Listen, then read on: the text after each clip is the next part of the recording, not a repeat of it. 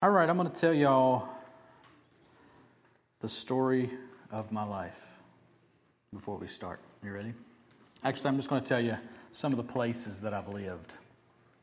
Okay, I was born, uh, and my folks lived in Mullins. Anybody know where Mullins is? Oh, yeah. mm-hmm.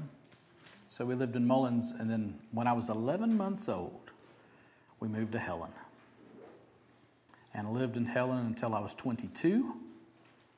Married my lovely wife, and we moved to Beaver. Okay, so then we found a house to rent in Coal City. And after that, we left Coal City and we moved to, well, we moved in with the in laws for just a little piece. And then we were in Hohenwald, Tennessee. Anybody ever heard of Hohenwald, Tennessee? That's what I thought. Sounds like hole in the wall, but it's Hohenwald. It's a German word for high forest, Hohenwald. We were there 11 months, oddly enough, and came back and were with the in laws again, whom we've been a constant burden to throughout our sojournings. Left their house and moved to Beckley, West Virginia.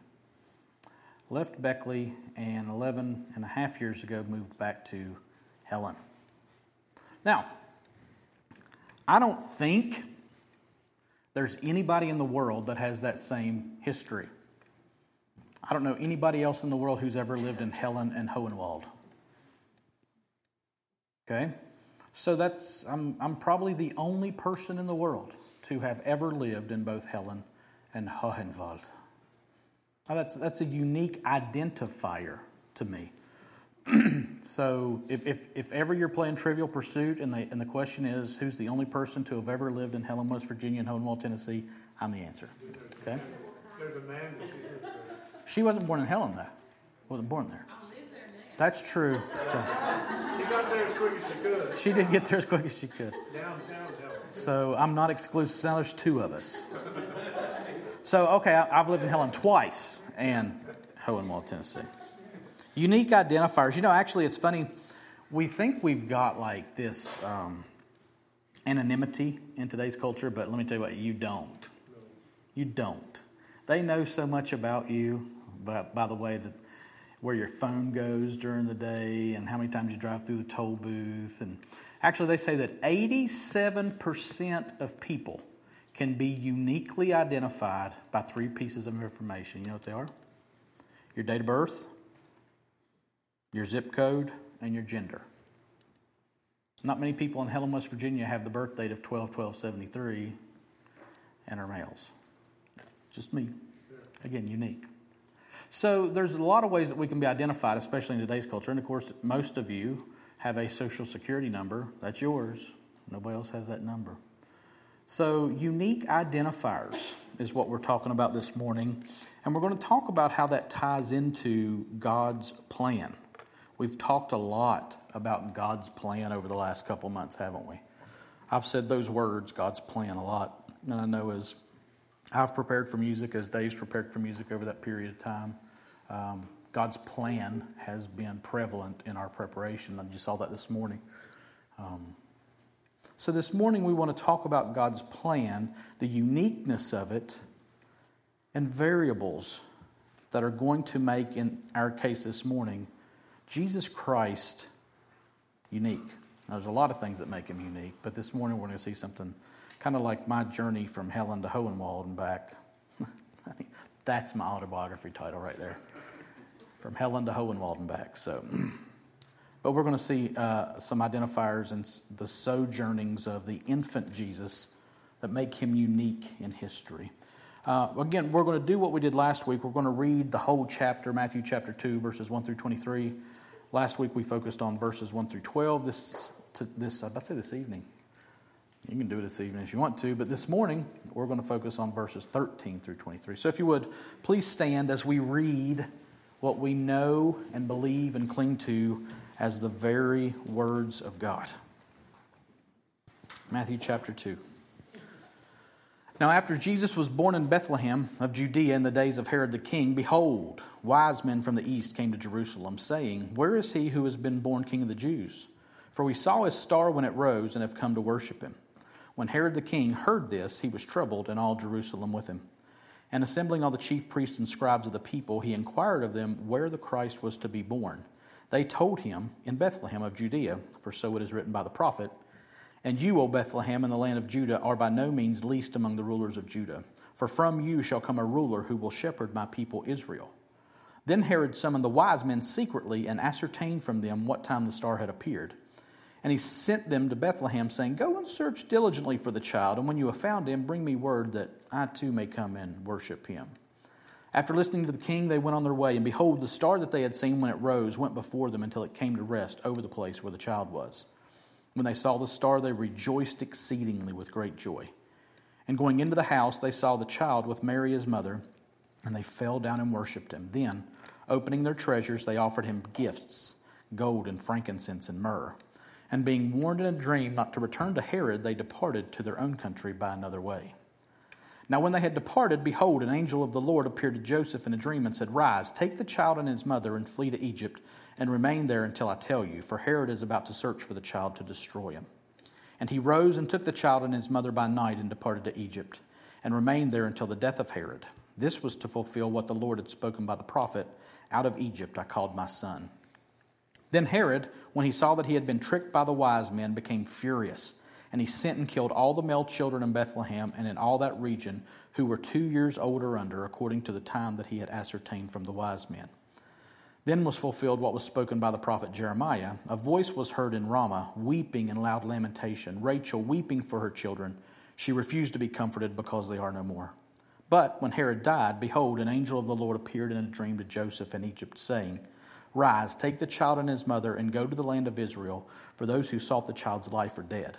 And he rose and took the child and his mother, and went to the land of Israel. But when he heard that Archelaus was reigning in Judea in place of his father Herod, he was afraid to go there, and being warned in a dream, he withdrew to the district of Galilee. And he went and lived in a city called Nazareth, so that what was spoken by the prophets might be fulfilled, that he would be called a Nazarene. Let me pray. God, your way is perfect. Your plan is perfect. And I pray that as we sit under the teaching of your word this morning, God, that your Holy Spirit would perform miracles in our lives to draw us to you, maybe for the first time. God, that you'd convict us of our sins and show us our need of a Savior, and show us through this word today that Jesus Christ is that Savior. God, help us to understand what you would have us to know from this teaching this morning for your glory. We ask in Jesus' name and amen. You may be seated, or you can stand the whole time. I don't really care. That's up to you. You can be the only person who ever stood through a whole message if you ever want to be. so, we'll start with verse 13, like I said. Now, when they had departed, behold, an angel of the Lord appeared to Joseph in a dream and said, Rise, take the child and his mother, and flee to Egypt, and remain there until I tell you.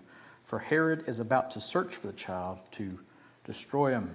Now, we need to revisit some of what we saw last week in order to take this in a little better. For those of you that weren't with us, we saw last week that wise men or magi had come uh, to pay homage to Jesus sometime after his birth. They were not at the. Uh,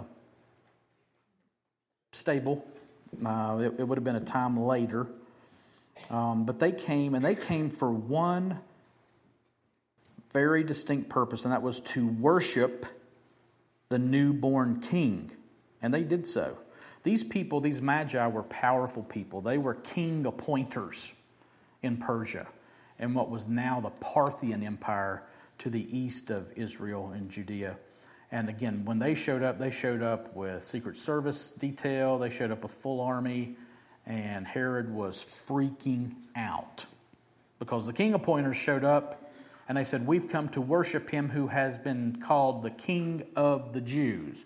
Well, Herod was real nervous about losing his rule, and right here near the end of his life, he was even more nervous. And so now we've got king appointers showing up, and they're saying, We've come to worship the newborn king who will be the king of the Jews. Well, Herod was not very happy about that.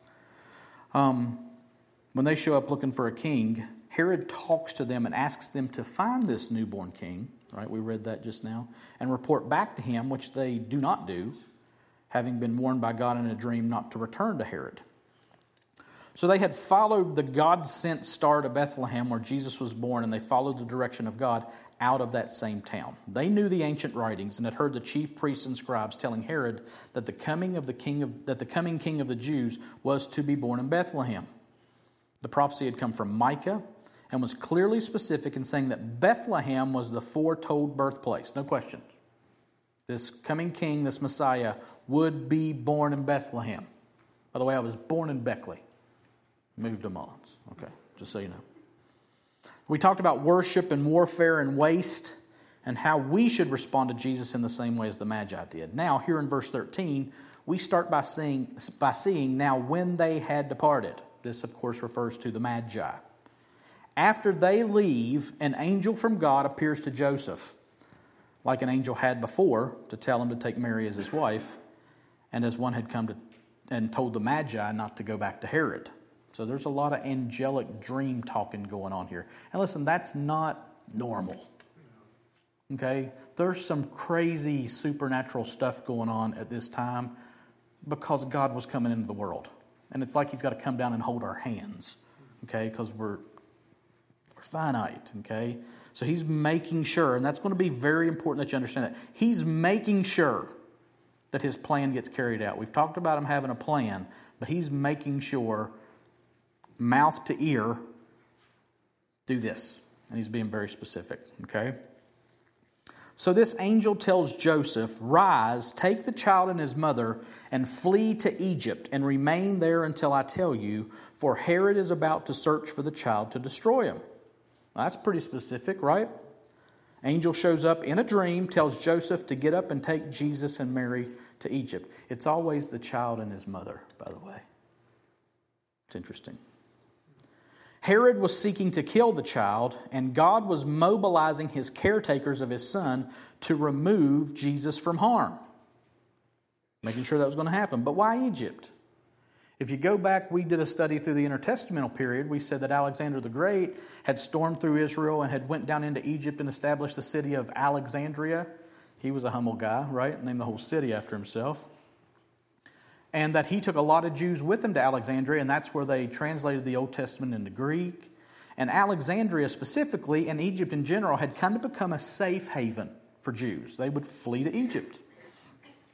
And so when they were persecuted, they'd go to Egypt.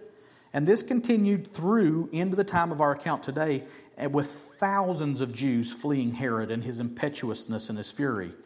And the historian Philo, P H I L O, Philo estimated that there were probably near a million Jews in Egypt at the time. So, one little family coming to Egypt wouldn't have been weird or out of place, and they could settle into a pretty normal Jewish life there. So, again, you see the consistent work and plan of God throughout history to prepare for this time period, which Paul would call in Galatians the fullness of time. Now, Alexander the Great didn't know more than 300 years prior that he was paving the way for Jesus to come into Egypt and be safe.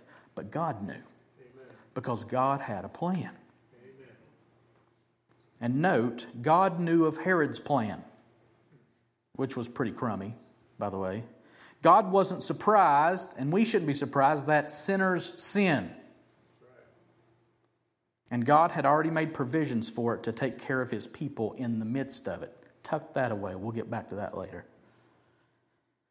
And his people responded. God's people responded like it was foretold that they would do. Look at verses 14 and 15. And he, being Joseph, rose and took the child and his mother by night and departed to Egypt and remained there until the death of Herod. This was to fulfill what the Lord had spoken by the prophet Out of Egypt I called my son. Now, note Joseph's reaction to the message from the angel. It doesn't say when he rose, he took the child, but rather, and he rose and took the child. And the wording implies immediate reaction and obedience. He was visited in a dream. After the dream, he woke up and did what he was told right then. This guy Joseph is top notch, y'all. So he rouses Mary and says, Hey, we got to go. God just told me in a dream that we got to go. Well, Mary understands that, right?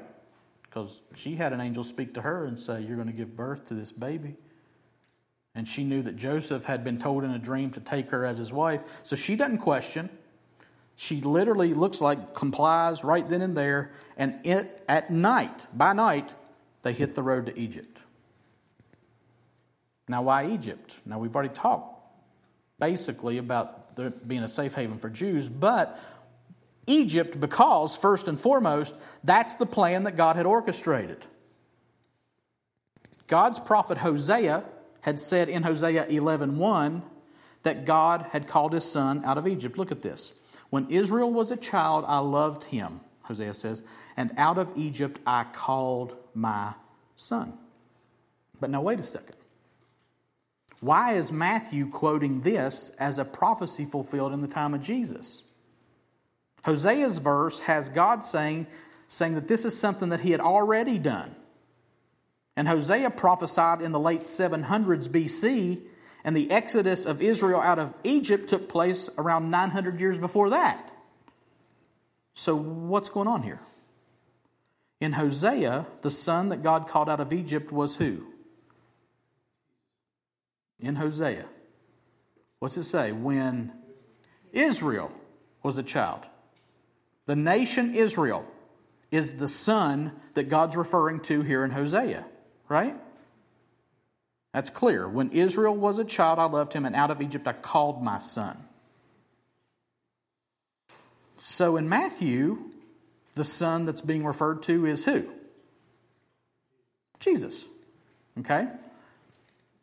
So what's what's going on here? Which is it? Is it Israel or is it Jesus? And the answer is yes. Thank you all. Y'all know me too well.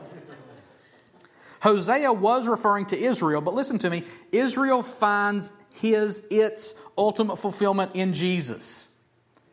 The very existence of Israel was a precursor or a type of Jesus who was to come.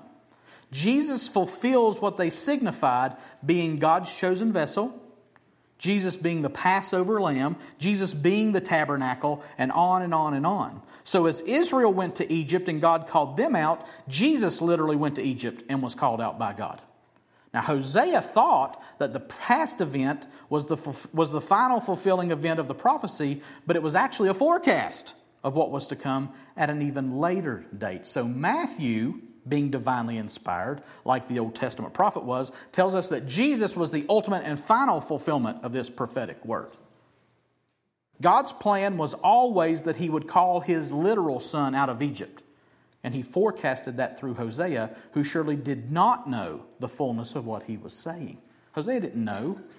He was talking about Israel. And he didn't know that God had a plan beyond just Israel. So this brings up an interesting point about interpreting scriptures in general and prophecy specifically. Found some really great information. There's a messianic Jew, a messianic Jew named David H. Stern. And the book that I have by him is actually a Jewish commentary on the New Testament. Interesting insight. What he says is there were four methods for scripture interpretation used by Jewish rabbis. Four. The English words for these four methods are voila, these are the English words simple, hint, search, and secret. Let me give you a brief explanation. I do mean brief. The simple method says that you take the plain, literal meaning of the text and apply it to the prophecy. So God says he'll send his people into Egypt for a time to Abraham, and he does just that. So that's simple, right? The second method is hint, and things get a little trickier here. In the hint method, a word or phrase may point to something not explicitly said by the text. Here, even the writer might not be aware of what's being said ultimately, kind of like what we see with Hosea. The third method is search, and it's when the person reading the, reading the passage presses their thoughts or their personal interpretation onto the passage. The Jewish rabbis would do this. We call this eisegesis, which is opposed to exegesis. Exegesis is when you go into the text and ask what does it mean and then present what it means. Eisegesis is I think it means this and you read it into the text. Okay? So that's kind of what search is like. The fourth method is secret. And what it does, it entails finding codes and letters, numbers, and words that are hidden to the average reader, or it's special revelation. I know something other people don't know. Otherwise called hooey. It's called hooey, right. I don't know if that's a Jewish word or not, but German, I think. German, okay. So that's secret. This would be like Bible code people or numerologist type of folks, or people where everything in the Bible is not about us. It's, it's a, there's a higher meaning, there's a spiritual meaning that we just don't understand. That's search. So now listen, the Jewish rabbis of Matthew's time would be not only familiar with these four methods of interpreting Scripture, but they would be actively participating in these four methods. Okay? So Matthew, being Jewish, knew all this. And in our text today, he seems to be using a little of the first three in his revelation about Jesus being the son that was called out of Egypt. It's kind of simple. He was called out of Egypt. There's a hint that this was not about Israel, and he had to search this out and say, oh, this fits my narrative. Okay? But now keep this in mind. Matthew was inspired by the Holy Spirit of God. So he can take that liberty because he's not going to err in his hinting or his searching.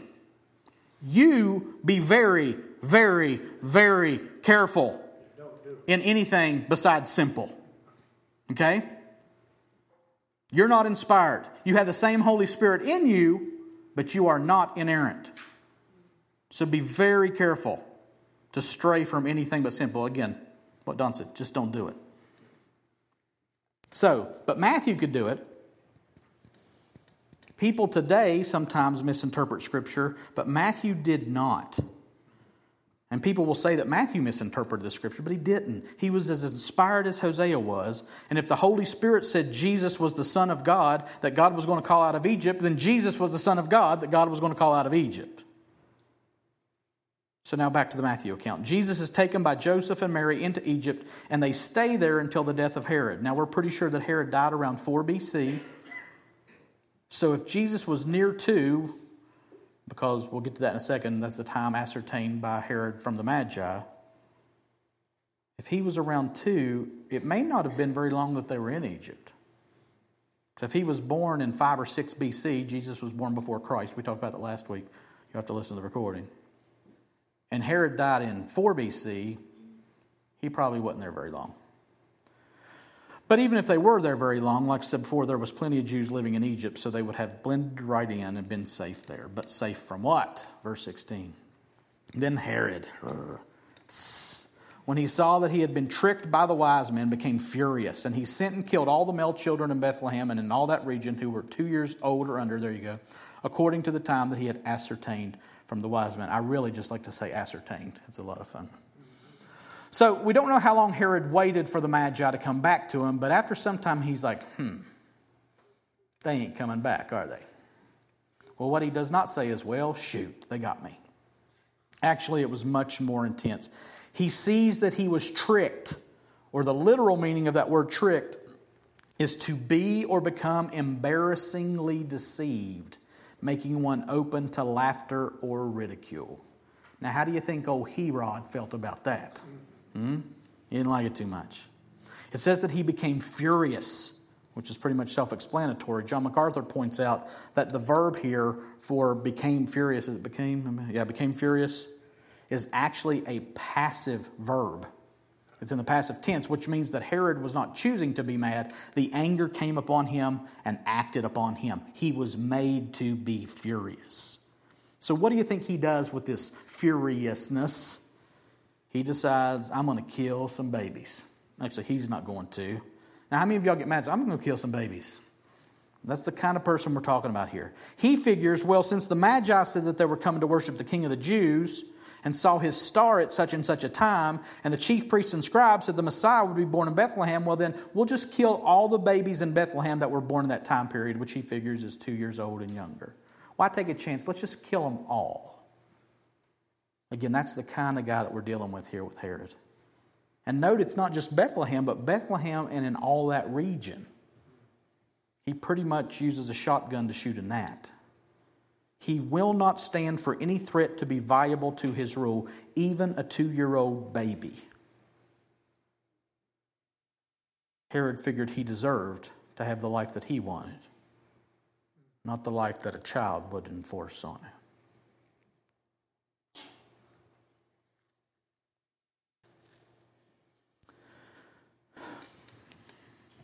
So he just, uh, he just took a broad shot. He knew that some infants might fit into the general demographic of the infant that was described by the Magi, so he says, let's just kill them all. And now that's terrible, and I can't fathom it. And I certainly don't mean to say that I'm about that what I'm about to say makes it any better, but I think it's important to note that scholars and historians note that the number of children killed would have been about 15 or 20. Okay? Bethlehem and the region around it just didn't have a whole lot of people, so there wouldn't have been a large number of infant boys there. Now, that doesn't make it right, but it does give us the right picture instead of thinking about thousands and thousands of baby corpses, okay? And I only point that out because there's no historical record of this slaughter outside of the Bible, which is historical, but there's no secular historians who say there was that time Herod killed all those babies. But given Herod's other furies and the scope of them, having 10 or 12, 10, 12, 20 babies killed could kind of miss the radar of the non biblical world. They would have yawned at it. It shows, if anything, the brutality of Herod more than anything else. Now, verses 17 and 18 point to those who surely did know that this slaughter happened. Then was fulfilled what was spoken by the prophet Jeremiah. A voice was heard in Ramah, weeping and loud lamentation, Rachel weeping for her children. She refused to be comforted because they are no more. So we see another prophecy mentioned as being fulfilled here. It comes from Jeremiah 31:15 and it's much closer to a word for word quote. What Jeremiah was referring to was the exile of the nation of Israel into Assyria in the 700s BC. Ramah, which is a word for height, the height of Bethlehem is what the, Ramah of Bethlehem is what this is really referring to, the height. Ramah in Bethlehem was the place where the conquered people of Israel were gathered to in order to begin their march to Assyria. So all the exiles gathered in Ramah and they started their march toward Assyria. And Jeremiah refers to what would be a forthcoming event in his time by picturing Rachel, who was Jacob's favorite wife and who had mothered Joseph and Benjamin, as rising from the dead and weeping over the deportation. Now, why? Why Rachel? Because she was actually buried in Bethlehem. If you travel to Israel today, they'll say, There's Rachel's tomb. They'll point it out to you. So, where they gathered to be deported, Rachel's buried. So, Jeremiah says, When they're deported, Rachel's going to rise and weep for her children because they're leaving from Ramah of Bethlehem, which is the very place being mentioned here. It's like she came out of the grave and wept for the tragedy being described. So, again, what Matthew does, he takes an event that was foretold in the past and happened in the past and says it was ultimately fulfilled by what happened here hundreds of years later. Because here, the mothers in Bethlehem who embody the spirit of Rachel weep for their children who literally are no more because they're dead. It's a powerful picture that shows the raw emotion of the tragedy and the prophetic importance of it. So now what? 19 through 21. Behold, when Herod died, but when Herod died, behold, an angel of the Lord appeared in a dream to Joseph in Egypt, saying, Rise, take the child and his mother, and go to the land of Israel, for those who sought the child's life are dead. And he rose and took the child and his mother and went to the land of Israel. So again, we don't know how long it was, but sometime after Jesus and his earthly family went to Egypt, Herod died. It might have been a few months, might have been a year or so, we don't know. Now, sidebar here, we also don't know anything of what happened in Egypt. We don't know. The Bible mentions nothing of Jesus' childhood outside of a very few details like this one. Very general. His birth, his presentation in the temple, the Magi visiting, the flight to Egypt, him being 12 and getting left behind in Jerusalem. There's no other details. Please don't be drawn into people saying that they attribute miracles to the boy Jesus, that he turned a clay pigeon into a real pigeon. Those things are out there. Okay? They are. There's also reports that Jesus went to Egypt to learn magic. And that's where he learned all of his tricks and all of his miracles. That, that's out there, y'all. More hooey. Yeah, more hooey. So just don't get drawn into that stuff everything that we everything that we know about the childhood of Jesus comes from the scriptures. Everything else is hooey. Okay? So don't be drawn into that stuff. It's just not biblical. We know that he went to Egypt, and after Herod died, an angel appeared to Joseph in a dream again. And this time it reports that Herod is dead and that Joseph should again rise and take the child and his mother and go back to Israel. And again, it says that Joseph got up after the dream and did what he was told. So now it's back to Israel for this Jewish family. So where would they go? They go back to Helen, right? But when he heard that Archelaus was reigning over Judea in place of his father Herod, he was afraid to go there. And being warned in a dream, he withdrew to the district of Galilee. Well, after Herod died, so you know, he divided his kingdom into three parts, passed those parts to his sons Archelaus, Philip, and Antipas, Antipas, however you want to, I don't know how to pronounce it right. So Archelaus, Philip, Antipas. And Archelaus was appointed over Judea and Samaria, which is where Bethlehem would have been. Well, this Archelaus was as bad as, if not worse than, dear old dad was. Herod called him a king, called Archelaus a king, appointed him a king, but Rome's Caesar didn't recognize Archelaus as a king and called him an ethnarch and said that he needed to prove himself before he was considered a king. So there's this thing stirs up, and Archelaus has these two popular rabbis killed, and so the Jews rose up in rebellion against him, and he had over 3,000 of them put to death. So word got out pretty quickly that Archelaus was no friend of the Jews. He didn't like them, they didn't like him. Now, he would be replaced, by the way, not too long, by a governor appointed by Rome whose name was Pontius Pilate. So that sets us up for later in the New Testament. But back to our narrative Joseph was afraid to go live where Archelaus was ruling, so he gets warned in a dream to go somewhere else, which would have been outside of Archelaus' rule. So, where does he go? In Galilee, verse 23. And he went and lived in a city called Nazareth so that what was spoken of by the prophets might be fulfilled, that he would be called a Nazarene. And here we see Jesus and his family end up in Nazareth. So let me give you a picture of what that might look like. Just so you don't think that this flight to Egypt was like first class, okay? This was like coach times negative 600, okay? You see the red here, that's Bethlehem. They go down into Egypt. We don't have that part of the picture. When they come back, they go all the way up past Judea, past Israel, past Samaria, up into Galilee area. The lake is right there, and little tiny blue thing. And so they end up in Nazareth. Now, can you imagine? Anybody ever travel with a two-year-old? Anybody ever travel comfortably with a two-year-old? Teach me, okay? Now, Jesus, uh, you know, was he a perfect baby child? No. He hurt and he cried and he got hungry and he got hot. So imagine this trek, okay, from Jerusalem down into Egypt. And then Egypt back all the way up into Jerusalem. I don't have the mileage recorded, I don't know what it is. But that's a long trek for a man, a woman, and a baby by either foot or on the back of a donkey because they wasn't rich enough to have a horse or a carriage. Unless that gifts from the wise men bought them one. I don't know. They had the newest model, maybe. But Nazareth was pretty much nowhere. Okay? Helen, right?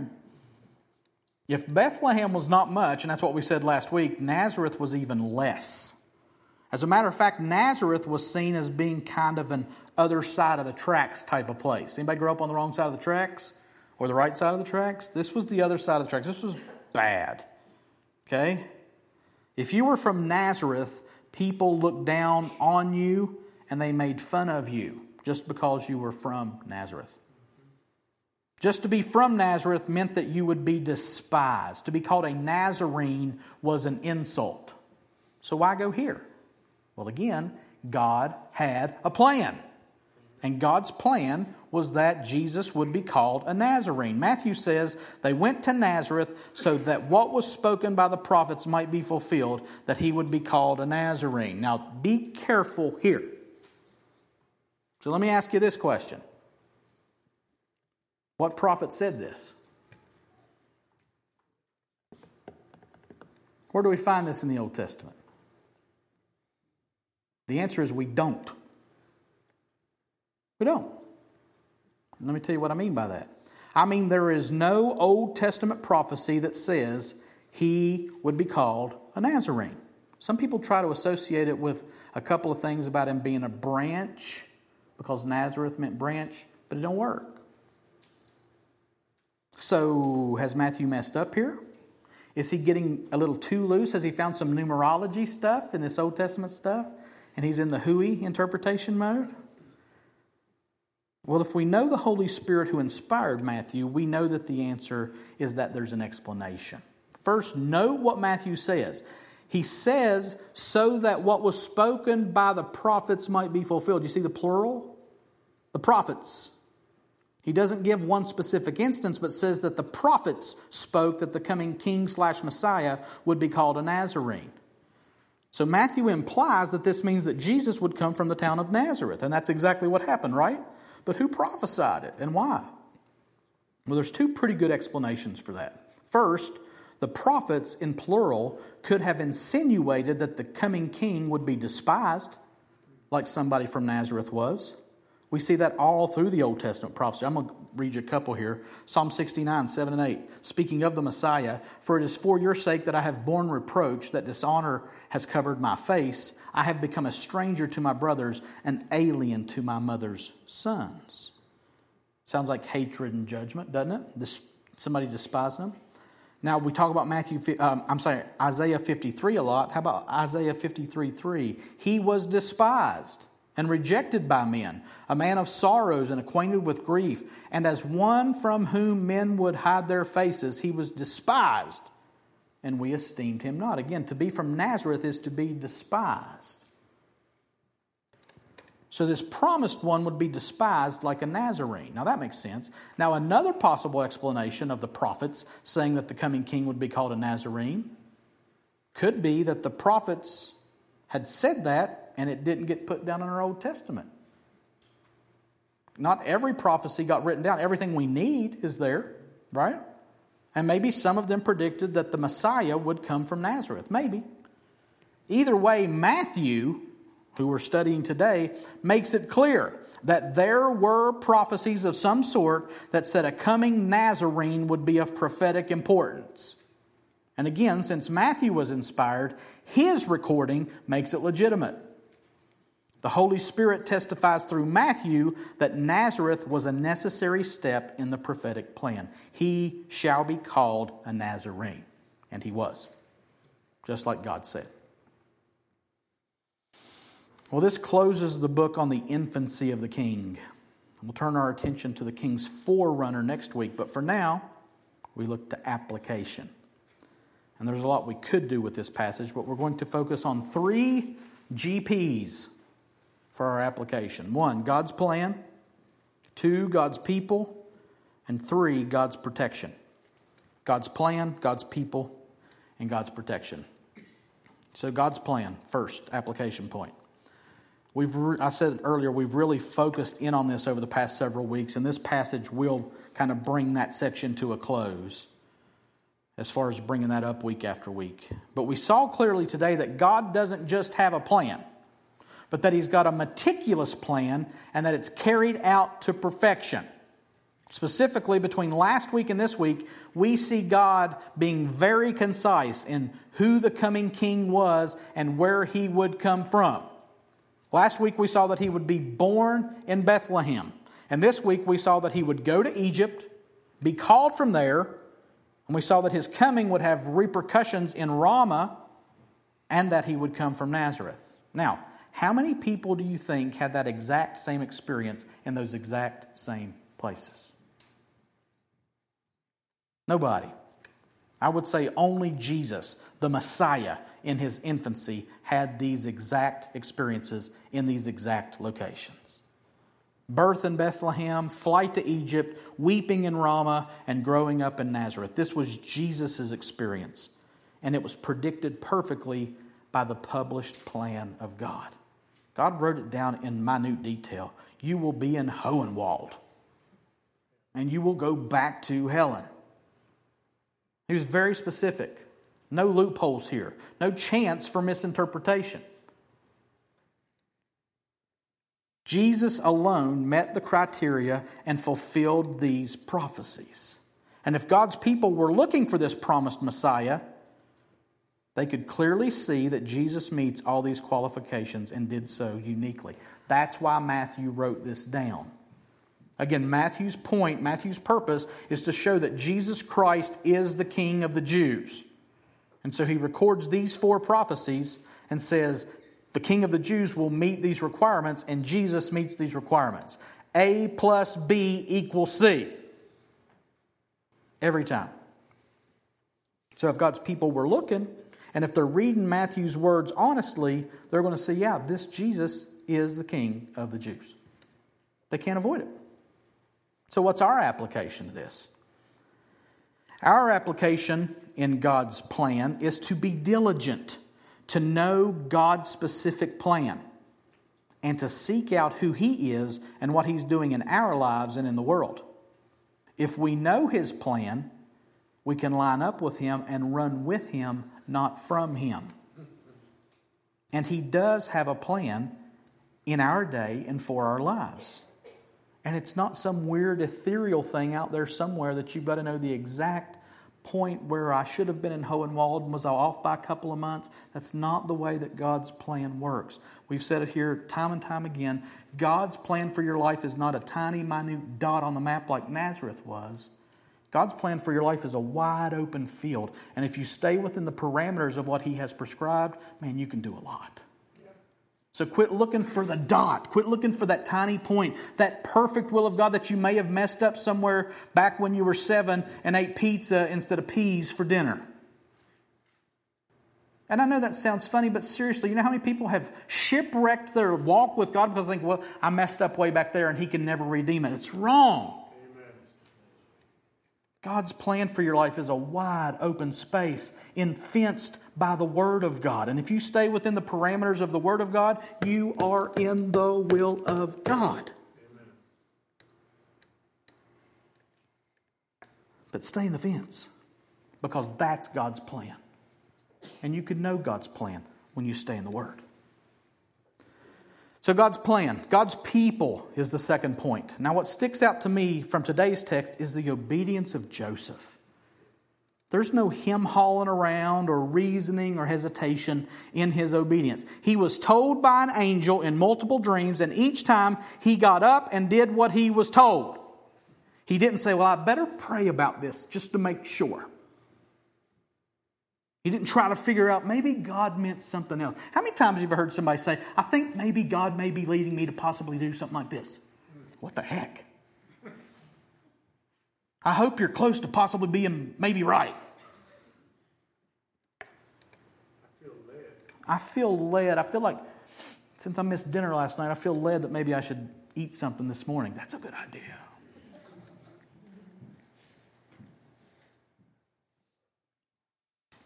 He didn't have to pray about it, he didn't have to figure it out, and he didn't put off his obedience to a more opportune time. He did what God said when God said it. And so should we. But you may say Joseph had very specific details at very specific moments from the mouth of the angel to his ear directly. I mean, God, if God spoke directly to me, I'd do what he said too, right? Guess what? You need to read it out loud. Yeah. Guess what? God does speak directly to us. The Bible that you read or don't read every day is God speaking directly to you. We talked about the Jewish rabbis having the four types of interpretation common to them the simple, the hint, the search, and the secret. Remember that? Now, we do have to interpret Scripture, Scripture accurately for sure. And while there are surely some things that hint at things and some things that need searching and clarification and prayer, listen to me. There are more than enough direct, plain, simple commands that we can live in immediate obedience to. I've heard Alistair Begg say multiple times that the plain things are the main things and the main things are the plain things.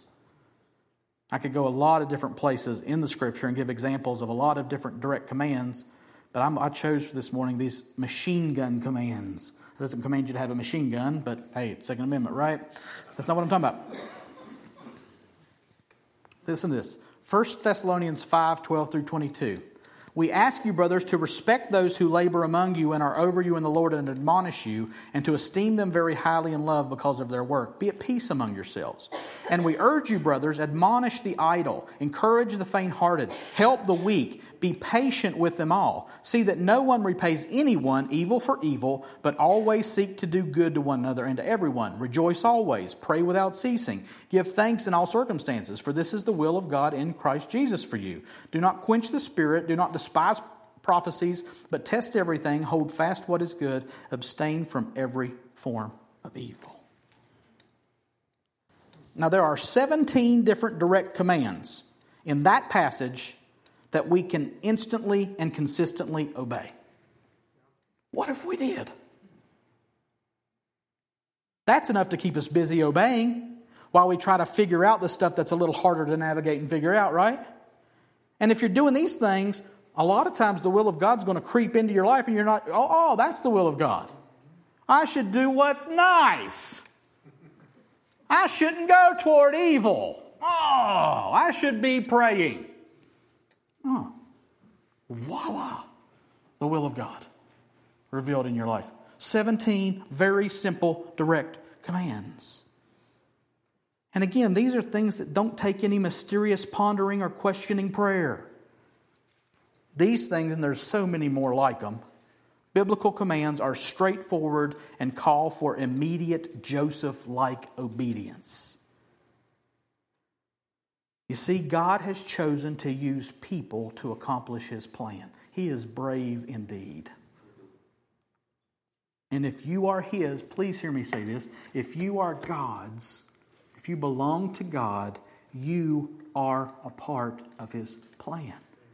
So, what should you do? You should obey him. Now, That's what God's people do. God's plan, God's people, and now we see God's protection. Now listen to me. Man. If God's people walk in God's plan, God Himself will see to it that those people are protected and empowered in such a way that it will be plain and evident to them all the way through. Now, does that mean that nothing bad will ever happen to somebody who's obeying God? No, not at all. So we see this flight into Egypt. We, we saw that I wouldn't want to make that trip with a two year old. That probably wasn't very fun. We know how Jesus' life on earth ends, right? Bad things happen to Jesus. They mocked him, they despised him all of his life. They tried to trap him in his teaching. They sought how they should kill him. Jesus was crucified and died on the cross. But we also know that he didn't stay dead. So even his cruel death, listen, even his cruel death was as much a part of God's plan as his birth and this flight to and back from Egypt.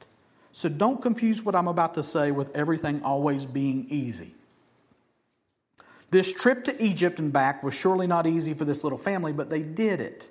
God's people were obedient to God's plan. What I am saying is that if God's people obey God's plan, God's protection will bring God's plan to perfect, to perfect completion, which is for the ultimate good of God's people. Because what God intends to do, He does. In the face of hate, danger, death, the schemes of men, and a thousand other dangers, toils, and snares, God's plan and God's providence reign and rule over it all to bring about what? We sang it this morning His glory. Everything you do is for your glory. That's what we say about God. But that's not all, not just for His glory.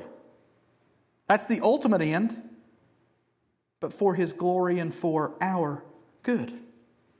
Hopefully, your mind has instantly gone to Romans 8 28. And I hope we're not numb to this. Listen to this. I'm going to read 28 through 30. And we know that for those who love God, pretty much everything, most things, usually, if I get up on the right side of the bed, now listen, and we know that for those who love God, all things work together for good.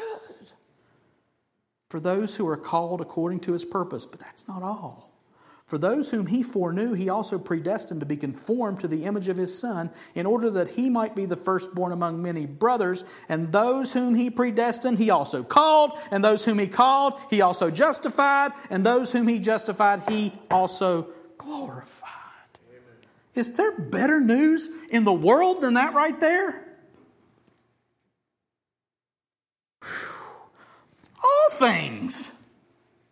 I'm a Redskins fan, y'all. Whew. All things. Listen to me. All things. God is working them all together for our good. To the point that we're already glorified in the eyes of God. There's no way it's not going to happen.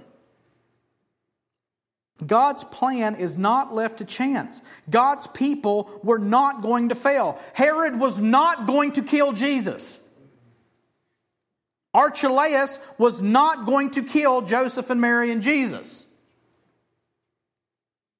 Jesus was going to be called out of Egypt, and Jesus was going to be called a Nazarene. Let me let y'all in on a little secret. This game is rigged, it's fixed, and we win.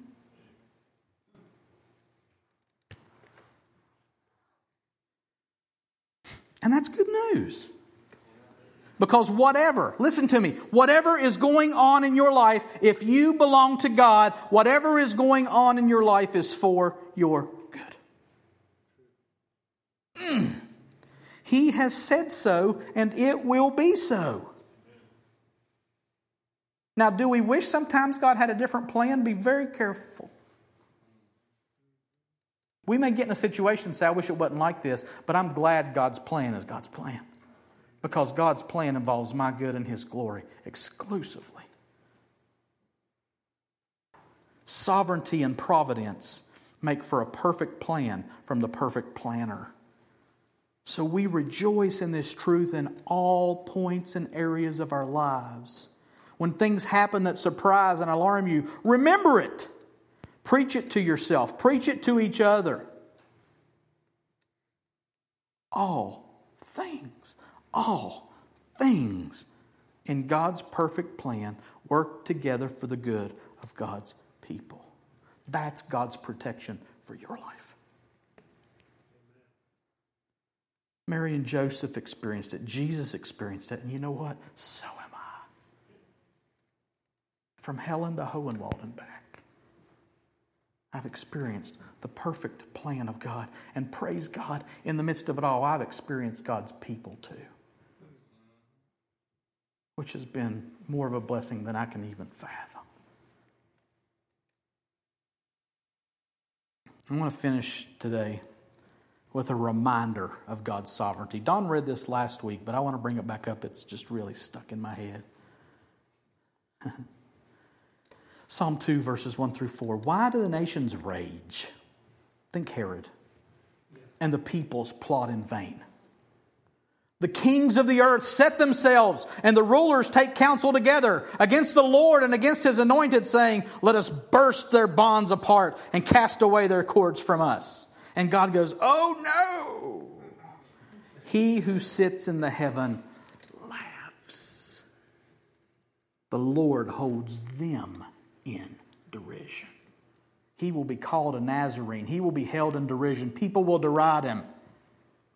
And that's God's plan.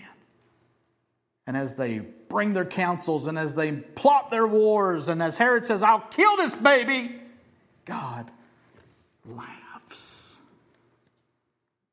And he holds them in derision. God's up there going, Herod's going to kill my son. oh, that's a good one, Herod. You're going to split the gates of hell wide open in just a few short months.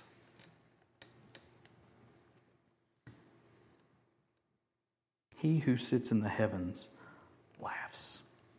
So let me encourage you with this. when things seem to be spiraling out of control, when it looks like men and evil are having their way in your life, he who commands all things laughs.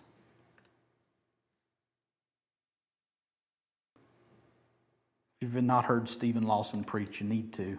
He's got an annoying voice, but he's a great preacher. Sorry, I don't know him, but if he ever hears this recording, you're right. He says this There is no panic in heaven, but only plans to work out his good purposes in your.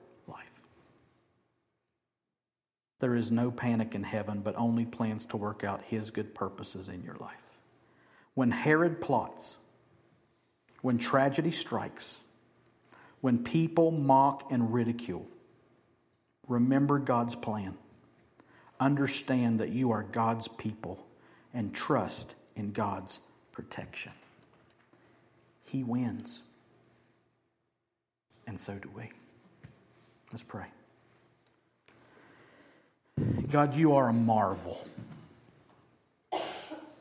You are amazing. And we just have barely scratched the surface of the infinite wealth of your wisdom and knowledge and love and glory. Show us more. Give us more. Open our eyes that we might see wonderful things from your word, God. Open our eyes so that we can see the safe haven and the blessing that is your people. And help us to know that though a thousand may fall at our side, though the enemy schemes and plans against me, no, I will not be moved. I will not be shaken. I will dwell in the shelter of the Most High God.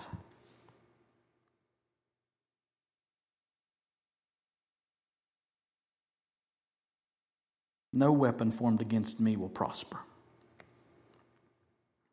I will rest in the beauty of your presence. Your faithfulness is a shield and my great reward. I will not be afraid. I will trust in the Lord. God, thank you for the perfect plan that we see lived out through the infancy of Jesus. That's just a taste of what's coming. Give us eyes to see and hearts to receive even more. And then give us hands and feet to go out and do it by the power of your Spirit. And we ask it in Jesus' name. Amen. Just stand and receive a benediction as we finish here. And by the way, uh, Orlando has asked for provisional membership with us, so we're going to go over documents with him today. We hope to sign those papers next week. Anybody else thinking about that? You college folks that are here for a while, provisional membership is just that while you're here, you're under our oversight, and you submit to that, and we get to be blessed by you. So uh, keep that in mind, be praying about that. So, receive this benediction, which is not really a benediction, but it's good. Oh, the depth of the riches and wisdom and knowledge of God.